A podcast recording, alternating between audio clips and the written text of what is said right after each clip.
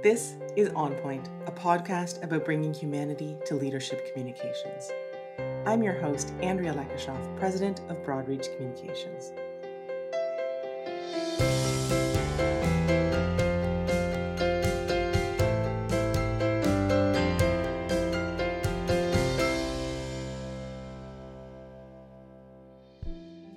Today, I have the pleasure of speaking with Bruce Bowser, a highly respected Canadian business leader, chairman of AMJ Campbell Van Lines, and the author of The Focus Effect Change Your Work, Change Your Life.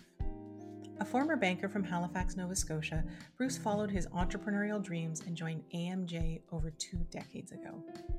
His keen business acumen saw him rise through management, where he now serves as chairman and oversees 50 locations across Canada with more than 2,800 staff.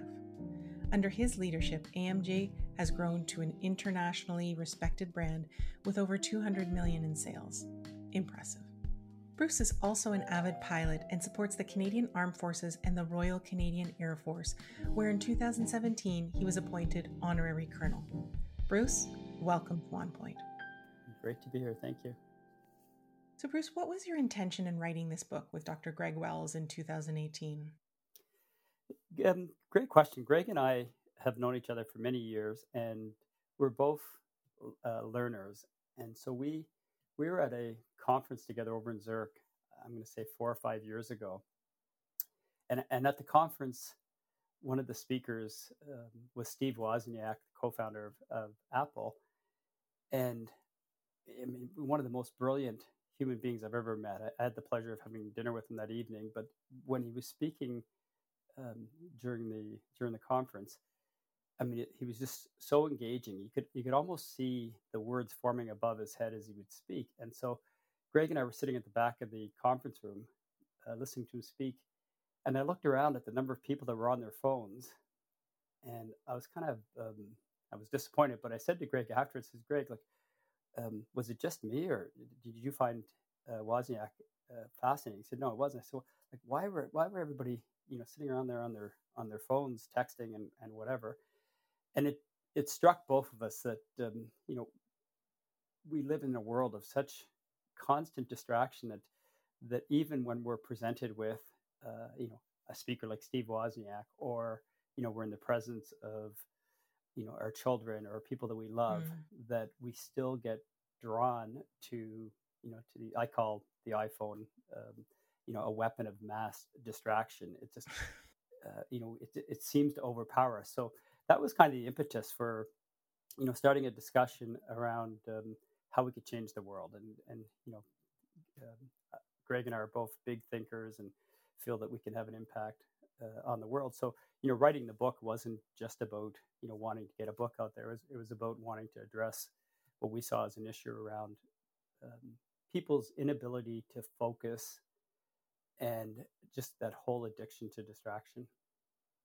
I um, I think that's a really great example, and um, sort of a year and, and, a bit into the pandemic, I see that even more so, especially with my children, uh, with my friends. We're we're looking for things to be distracted on, and I love how you've uh, mapped out a process in this book uh, to sort of master yourself, master your work, master your life, and um, let's start with mastering your morning.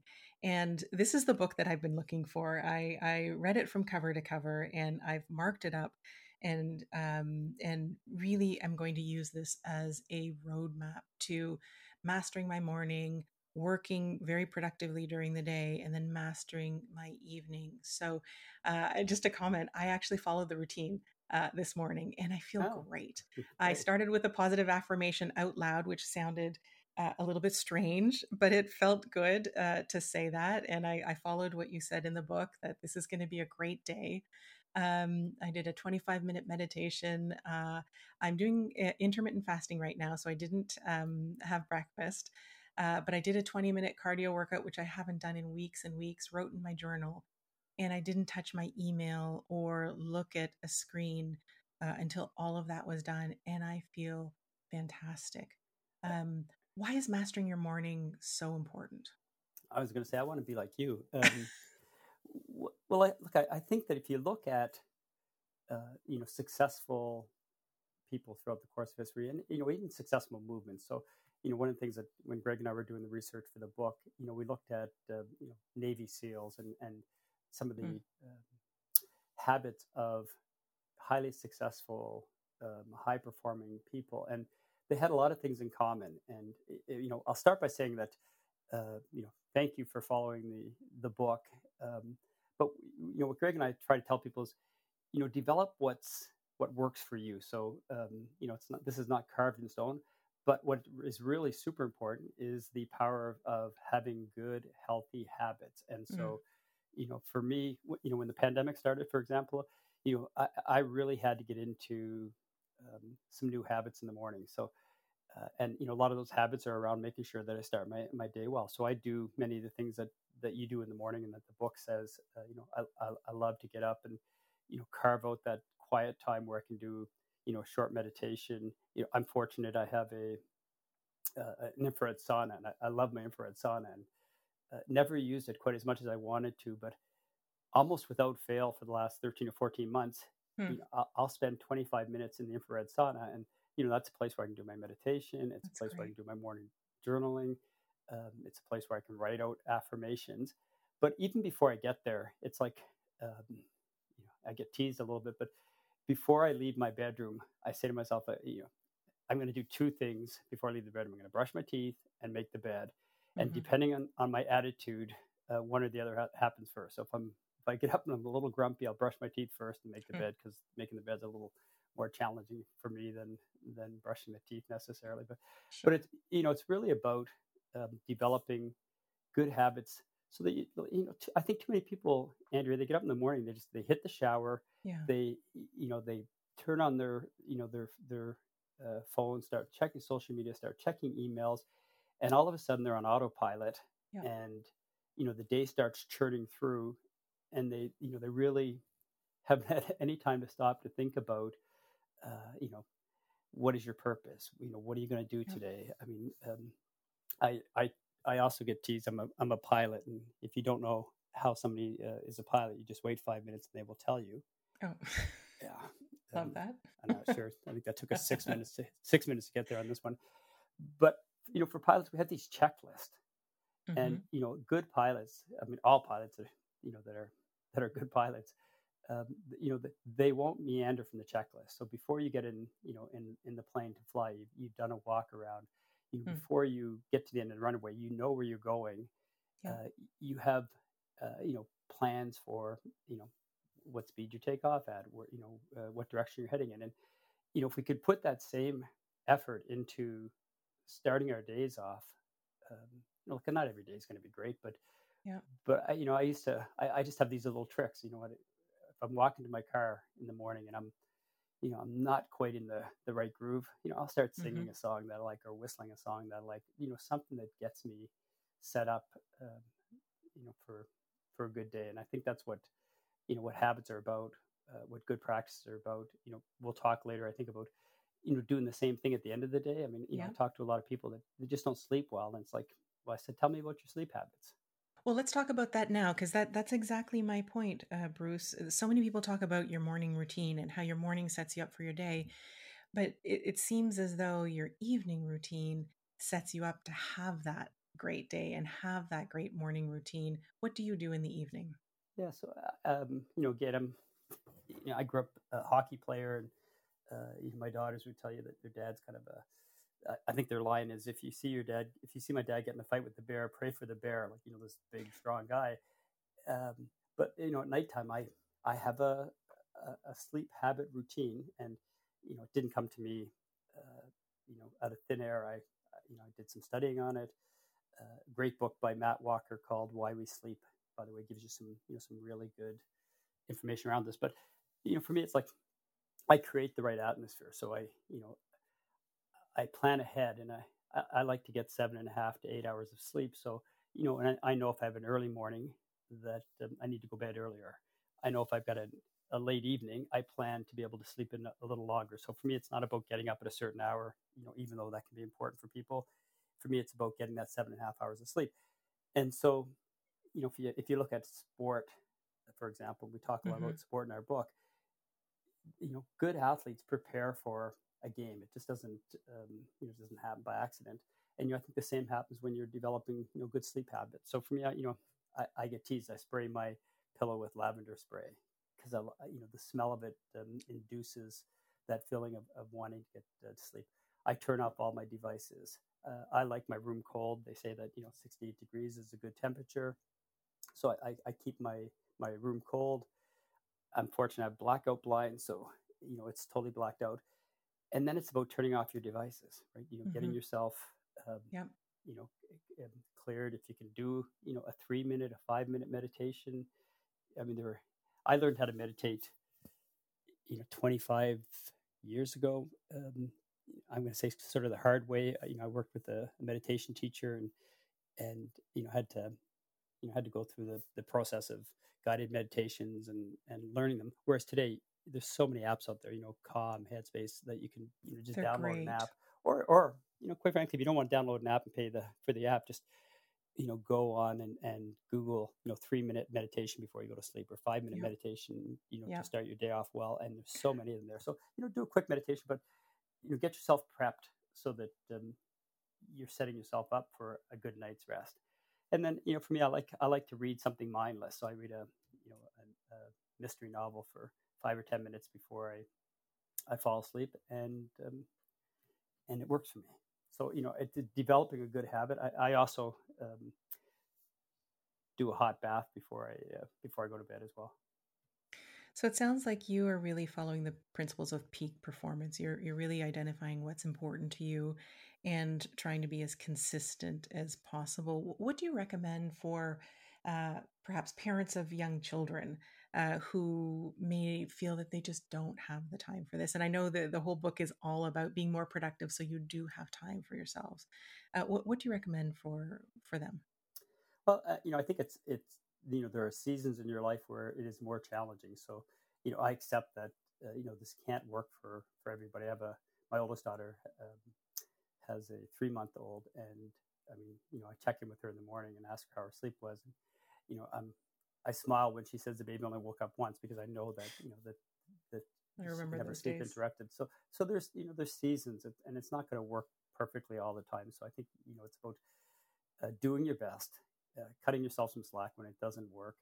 Uh, you know, trying to you know to keep those habits in place regardless of your circumstances. And you know, I don't sleep perfectly uh, seven nights of the week, but but you know, five six nights of the week I'll sleep very well. And you know, when I when I wake up, it's usually you know because I've got something churning in my mind or uh, you know I, I might have had one glass of wine too much before I went to bed or something. But you know, it, it, cut yourself slack, and um, it's it's a process. I mean, I get teased, you know, by my daughters when we're we're out at a restaurant, and, and I'm on my phone, looking at something on my phone. You know, look they're quick to point out, oh, by the way, my dad wrote a Hmm. book about this. Right? I mean, um, we're never we're never going to you know get there, but it's about you know setting yourself up for success. I love that. And it sounds like you are uh, very skilled at setting intentions. And uh, throughout the whole book, there's a theme of, of being very intentional about your life. Um, tell me how that's helped you. Yeah, I, you know, I think if you look at you know high performers, and you know, I strive to be a high performer, always have. Uh, you know, from the time I was a teenager, and it, it was about um, emulating people that were successful. So you know, even as a young businessman, I remember you know reading a book one time that said, "Hey, if you want to be successful, hang around the most successful people you can."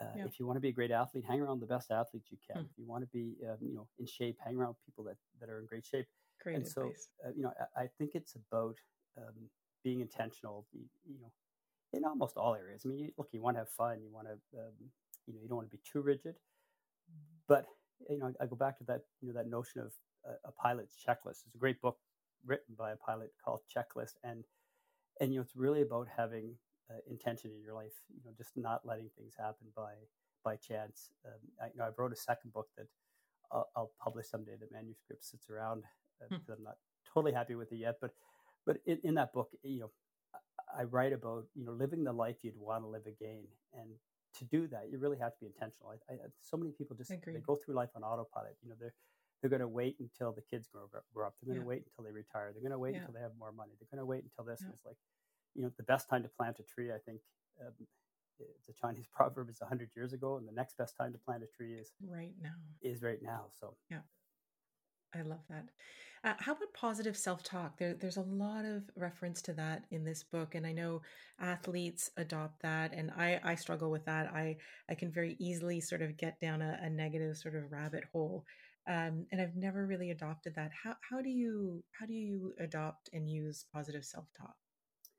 Well, I mean, I you know, I like to think that throughout you know the course of my uh, my personal and business career that you know I've talked myself into things that um, that I probably had no right uh, being being into, um, and so you know, I'm a huge fan of positive talk. I'm also a huge fan of of you know trying to get negative chatter out of your mind, and Yeah. uh, you know so I've developed you know habits over the years of you know when I find myself going down that rabbit hole um, or I find myself, you know, ruminating on negative thoughts, I- have some go-to thoughts. I mean, you know, it, everybody has their own practices, but for me, you know, one of my practices is I just have go-to thoughts. So, you know, when my daughters were, uh, you know, three and five, we used to we used to vacation in the summer times up at our cottage in Collingwood, and I would take them to the park. And I can remember my um, my uh, oldest daughter at the time she would get the greatest joy out of when I push her in a swing, um, kicking me with her feet in the chest, and I would pretend I was falling backwards, and she'd just roar in laughter. So for me, that's one of my go-to thoughts when I'm, you know, when, I, when my mind is churning with negative thoughts or I'm anxious about something. You know, I, I, I, I go back to that thought, or I go to a thought of walking on the beach. You know, some just I tell people create two or three go-to thoughts that you can use to interrupt that, um, you know, the rabbit hole of negative thoughts. And uh, you know, on the positive thought notion, it's like, you know, I really do think that you know a lot of of high performing people, um, a lot of people that um, you know succeed in whatever it is they're doing. I mean, they see it. Um, and athletes again are a good example. They see that before they even do it, right? So you hear a lot of athletes talk about, you know, they Mm. practice in their mind what Yeah. they're going to do. But I mean, that's a notion of a positive thought. It's like when you start your day off, um, you know, think positive thoughts. That's very powerful. I, I love that, and I've written that down, and I'm going to create my uh, two to three go-to thoughts. Um, okay, so let's switch over to one of my favorite topics: uh, healthy eating, and how power fuel makes for a more productive mind. Um, so, how is food a, a key factor to being focused and productive at work?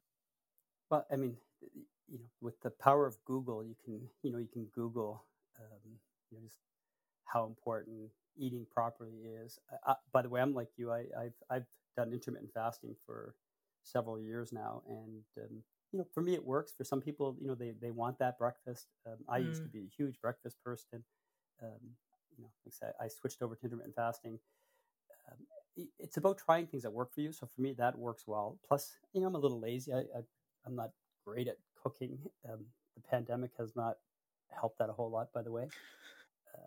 I've learned how to cook during the pandemic. Yeah, I've tried, and um, I'd be um, less than honest if I said I've enjoyed it. Um, you know, it's it's a necessity, but and I travel a lot, you know, during normal times, and so for me, you know, it, it was about, and always is, it, it always has been about, you know, trying to uh, trying to eat well. So I try to, you know, everybody, again, do what works well for you in terms of your own uh, healthy habits, but I, I I like to. Um, I like to keep my my uh, diet like 60 70 percent vegan. So, uh, you know, when I was traveling, I, I could order food that was you know that was that was vegan, and Mhm. maybe two or three times a week I would have meat, chicken, or fish.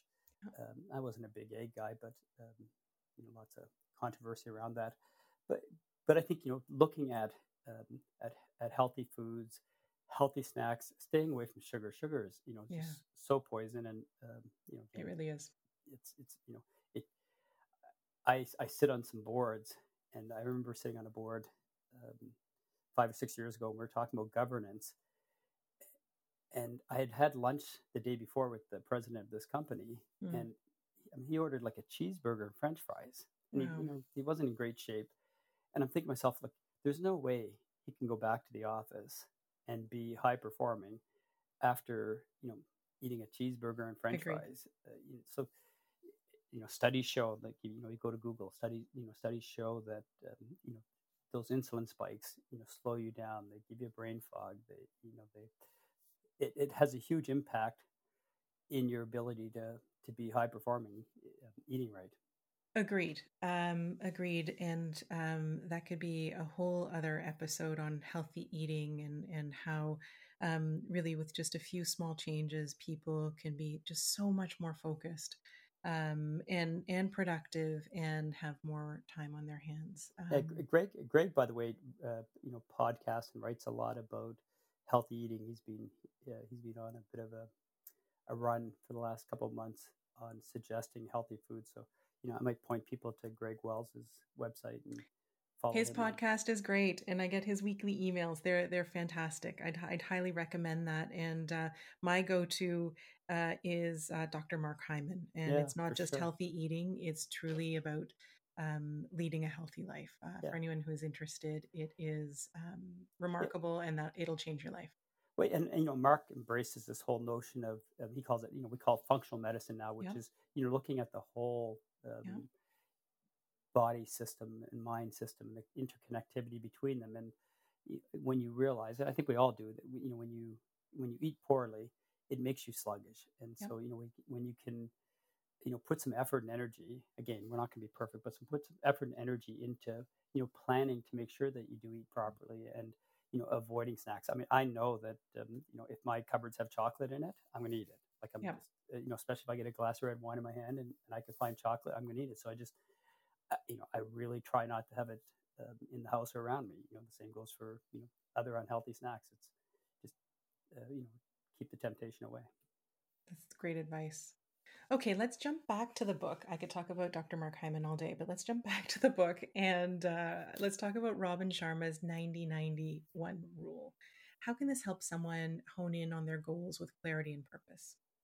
I, you know, whether it's 9091, um, whatever, whatever it is, it's it's coming up with a practice um, that that works best for you. Um, you know, I, I have my own, um, you know, sort of practices that I use. You know, I, you know, I like uh, blocking off times. I like, uh, you know, creating um, learning times where you know I can read without interruption. Um, you know, for me, I, I used to exercise early in the mornings. Uh, you know, now I've got, especially during COVID, I've got more comfortable with you know exercising. I mean, I exercise every day, but you know, um, doesn't have to be in the morning. So uh, it's I think it's more about you know creating consistent practices where you know you say to yourself, I'm not going to go two days without exercising, or uh, you know, I'm going to make sure that I, I carve out, you know, the right time in my calendars to, you know, to read. Uh, you know, a, a lot of people, you know, I start off the conversation, I think about talking about, you know, reading books. Uh, a lot of people, they, they say over the age of 40, um, haven't read a book since college. I mean, you know, we just, we need to carve out those, those times to, to do those things. Agreed. I uh, I am guilty of that. Not of that uh, exactly. I have a whole library of books, but I will delve into them and then I will lose my focus and go on to the next one. So um, I think I mentioned to you before we we started. This is the first book I've read in a very long time, and it's really just motivated me to uh, hone my focus because I have, uh, like I said, a whole library of beautiful books that I would love to read. So I, uh, I I'm with you there, and I get that. and and I think it's about setting that up, right? It's um, you know part of the reason we don't read um, is because we are so inundated, over inundated with information that um, you know our minds have just got into a steady churn. And again, you know what I tell people is just carve out the time. So if you you know if you look at my calendar and and again, you know, it's not so much about me; it's about habits I've learned. But I actually, you know, put times in my in my week. So I try to block off, you know, three to four times uh, um, where I'm I'm just sitting down and reading. And and you know, this would be a good example. Doing a podcast with you, you know, I send a, quick note out to my daughters because if they can't get hold of me, um, they think the world's coming to an end. Uh, and I say, hey, I'm offline uh, from you know from ten o'clock till twelve o'clock. If you need me, reach out to my assistant. Just just so people know. But it's about creating that that space where uh, you know you turn off all notifications. Um, I bought this cool little um, sand timer that's a 30 minute timer that uh, I, I, like to use a lot. So, you know, I'll I'll flip that over, read for 30 minutes, um, and then get up and, and move a little bit. I love that. Yeah. That's a great idea. And I also think that the time of day, and, and you and Greg talk about this in the book, that you really need to know the right time of the day to focus in on your uh, power work, for example. But I think that could apply to reading as well. I leave reading. So, so here's, I'm, I'm actually uh, realizing uh, what I've been doing. I leave my reading to the evening.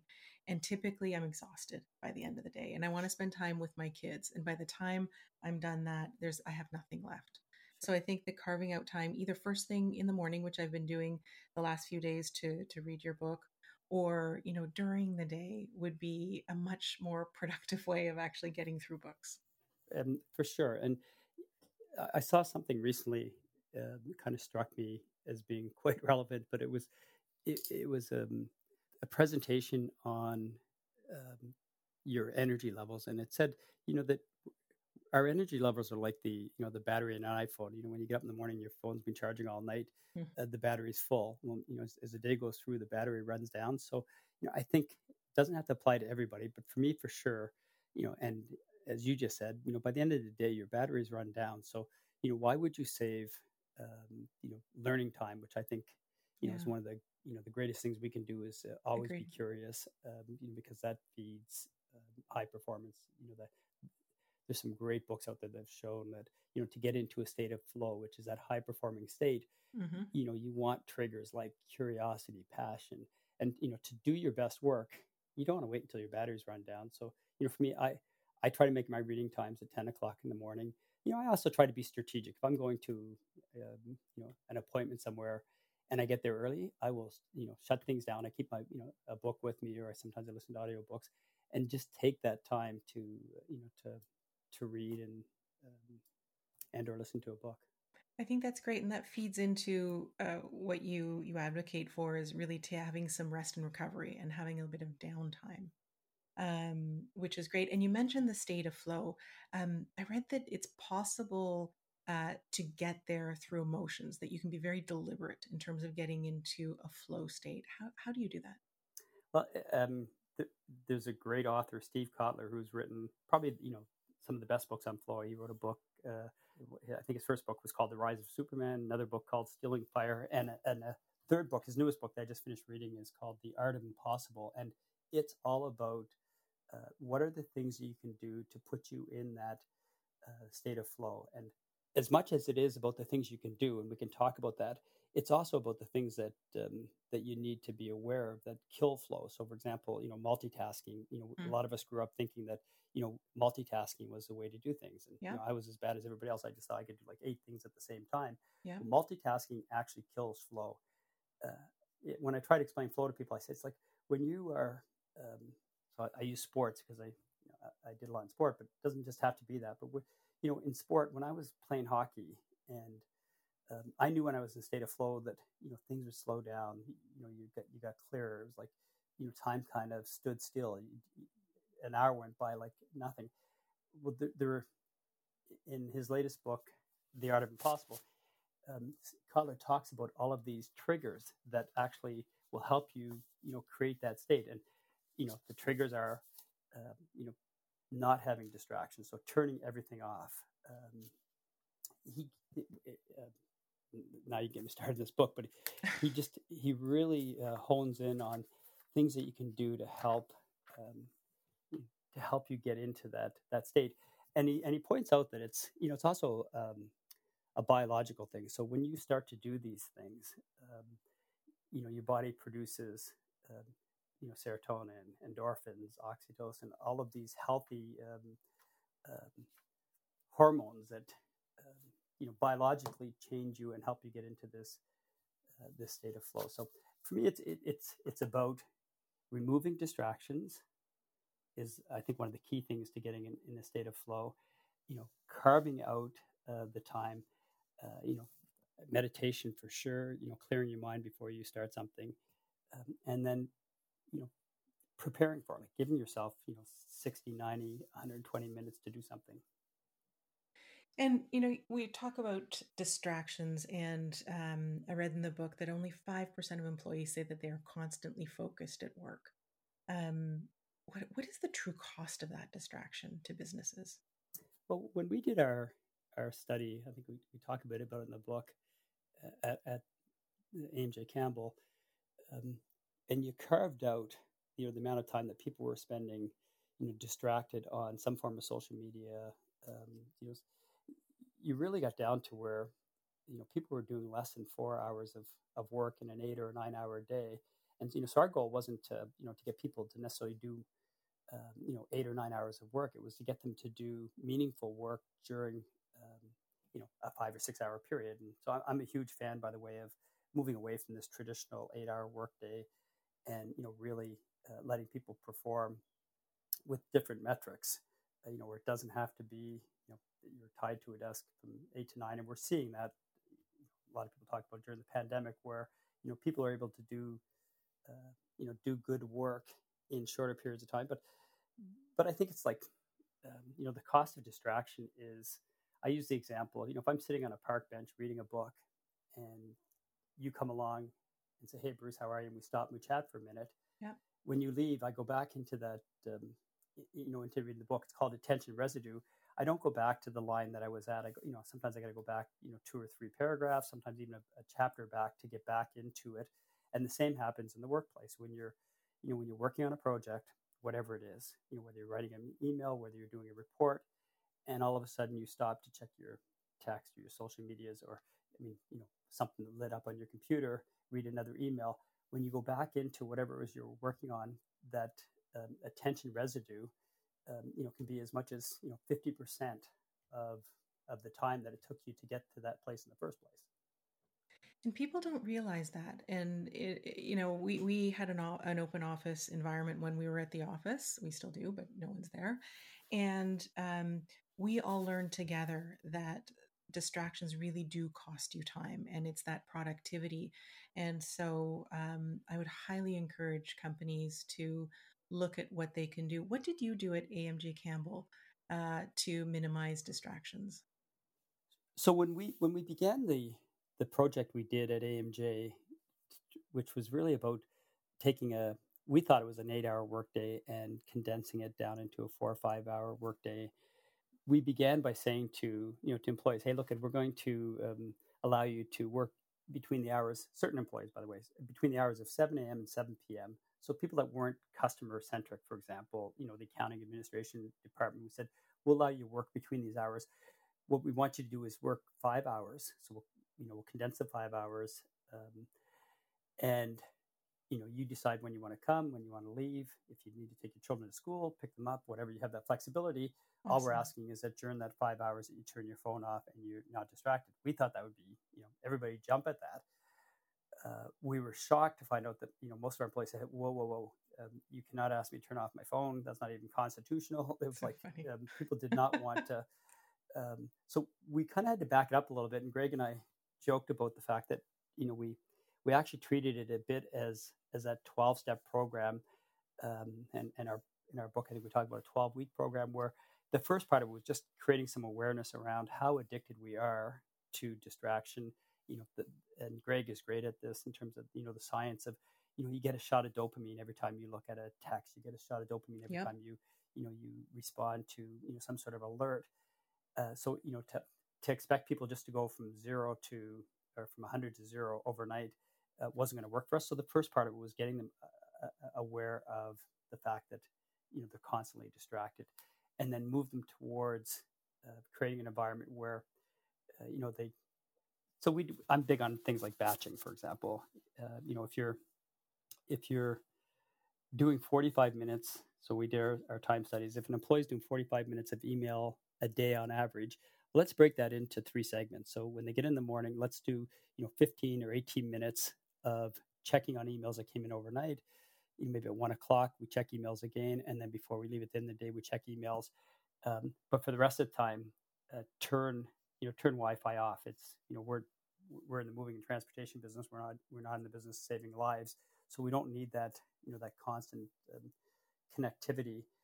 And as people get used to that, um, you know, what we found is, uh, you know, they were they were finding themselves feeling healthier. Mm-hmm. Uh, we were encouraging them, you know, on their breaks to go for a walk. Um, you know, they weren't feeling that constant need to, you know, to look at their phones. And they say that the average person, by the way, spends something like um, 60 hours a year just looking at their phone to see if there's a message, not reading it, just looking to see if there's a message. You know, I've been um, guilty of that in the past. I fix that by just turning off all my notifications. So I decided a couple years ago that um, I was going to control my phone. I've done that too. It's made a huge difference. Yeah, and it, I mean, but you know, at first it was like unsettling. It was like you know, I look at my phone and there's no notifications. And I was like, nobody wants me. Um, and then you know what I came to appreciate was I could decide when to check yes. my phone, and look, I still check it frequently, um, but it didn't control me. So I think it's yeah. you know a lot of it has to do with you know creating the environment where you're the one in control. Um, you know, creating an environment in the workplace where, I mean, and you know, it has changed so much obviously in the last 13 to 14 months, but creating an environment where you know people aren't always turned on. I mean, yeah. you know, I was I, I write about this in the book that you know I was the worst. I would get in an airplane because I travel a lot, and I get in an airplane. I would use that as my catch up time. So I would you know maybe write 30, 40, 50, 60 emails. Sure. And when I would land and connect to Wi-Fi, those emails would just spray out everywhere. Uh, I didn't realize that you know people were getting them you know during the meal times because of time changes, and you know one of the things we did when we started the study, we put a policy in place where we said no emails before 6 a.m., after 6 p.m., or on the weekends. People thought I was crazy. They're like, "You're going to go to business?"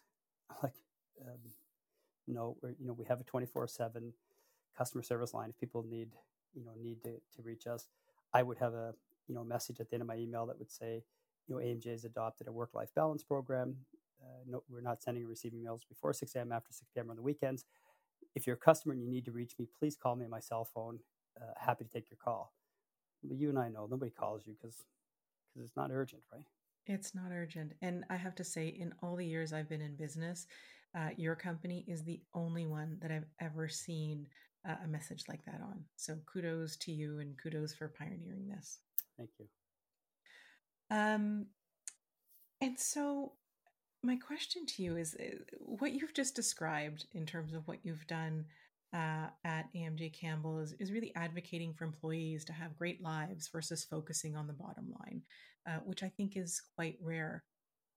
Are there any other companies out there like this that are willing to implement shorter work days, a more balanced lifestyle, and a healthier environment? Because that's something that you know I've read articles on, but but truly haven't seen out there.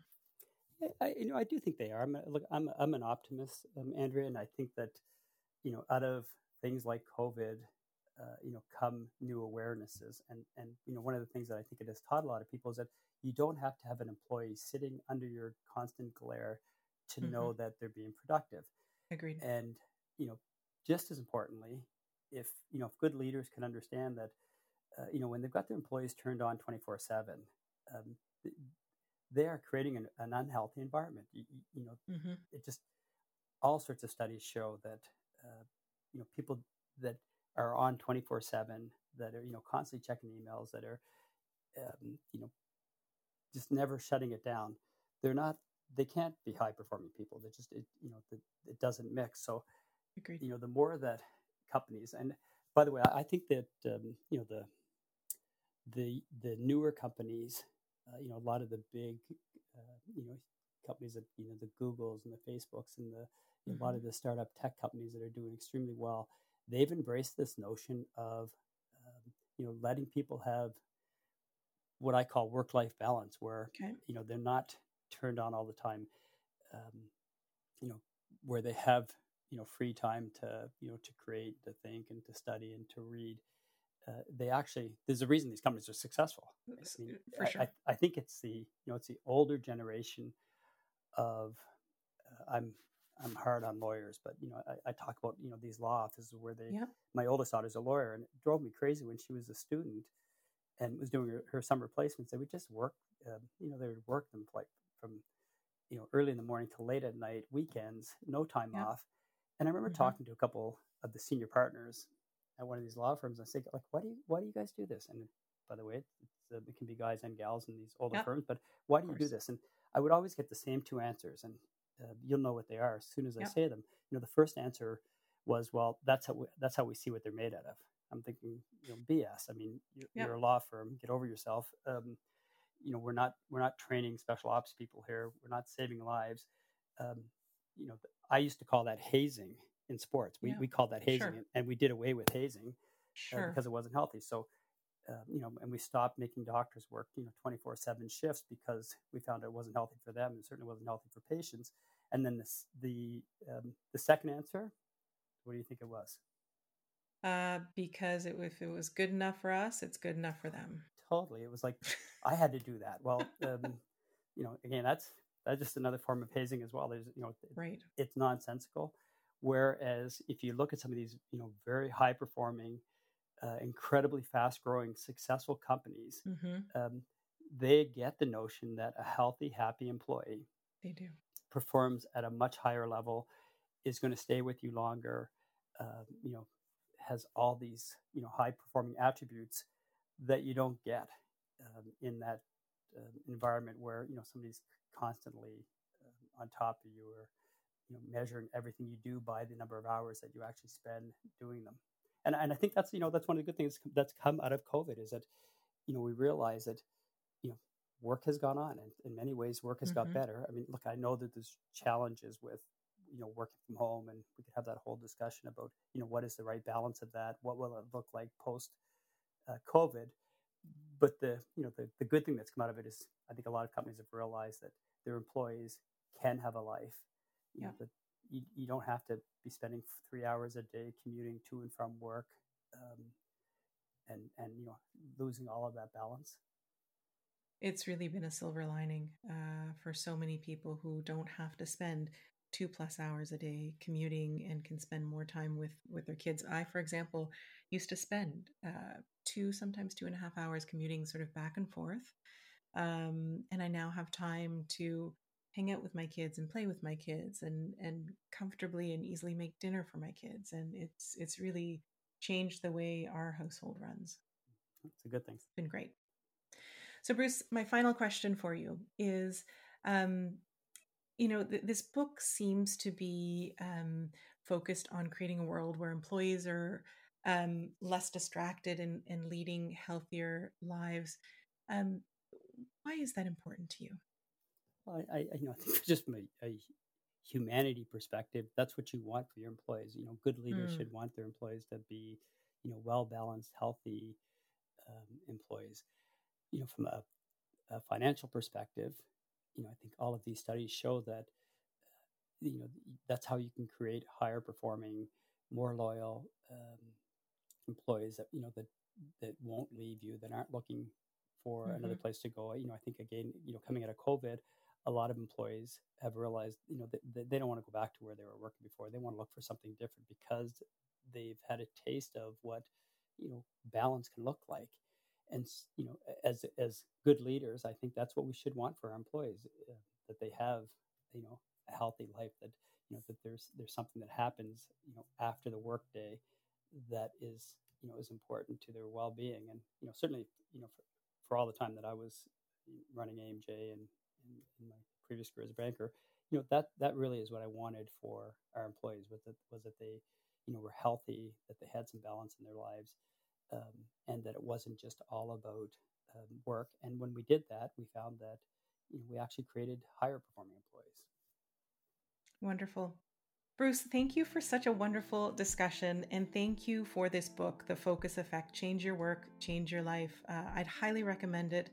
Uh, I really do think this will this book will change my life. And uh, Bruce, I'll, I'll get back to you on how that actually is is going in a month or two. But It's thank it's you it's, very it's much. It's a process. To, um, thank you. It, um, it was great talking to you. But it's you know I, I, I like to end by telling people it's, it's a process. Sure. Go easy on yourself. You know, um, i- i- you know, make little one and two percent changes at a time. Greg's big on this as well. You know, just you know, one percent a month adds up to twelve percent a year. So you know, don't start by trying to you know, dive into everything. Understand that you know distraction really has become an addiction for a lot of us. That you know there is Yeah. a physical uh, reaction you know, where you get this shot of dopamine. So you know, go easy. And then the last thing, I, you know, I like to tell people, and, and Greg and I uh, talk about this in one of our, um, our one of our classes, is because we spend so much time on our phone. If you forget nothing else, I tell folks like when you're on your phone and you're with people, whether you're in a meeting, whether you're um, you know having dinner with loved ones, whether mm-hmm. you're playing with a child, when you're on that phone, what you're really saying to the person that you're with is that whatever's on my phone is more important than you. And I don't think um, any of us really mean that, but that's what um, you know. That to me, that's been a, a wake up call. Is when I'm on that phone, if I'm playing with my granddaughter, if I'm you know having dinner with my daughters, and I'm on my phone or I find myself on my phone, I try to you know to use that as a grounding tool that says uh, I do not want the people yep. I'm around to think that whatever's on that phone is more important than them. I love that. A beautiful way to end the podcast. Thank, Thank you. you. This podcast was produced by Broadreach Communications. I'm Andrea Lekushoff, and thanks for listening. For show notes and additional resources, visit brpr.ca forward slash podcast.